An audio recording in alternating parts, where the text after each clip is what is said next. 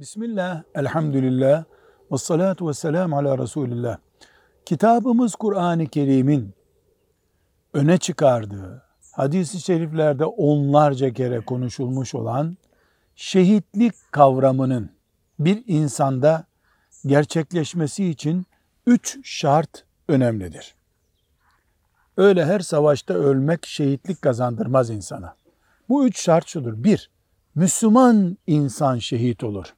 İki, Allah için, Allah için, tek gaye Allah için savaşırken ölmüş olması lazım. Üç, kaçarken, bir yere gizlenmişken öldürülen birisi de savaşta da ölmüş olsa bahsettiğimiz büyük şehitlik makamını yakalayamaz. Ecri olur, güzel sevaplar kazanır, makamı yüksek olur ayrı bir mesele. Velhamdülillahi Rabbil Alemin.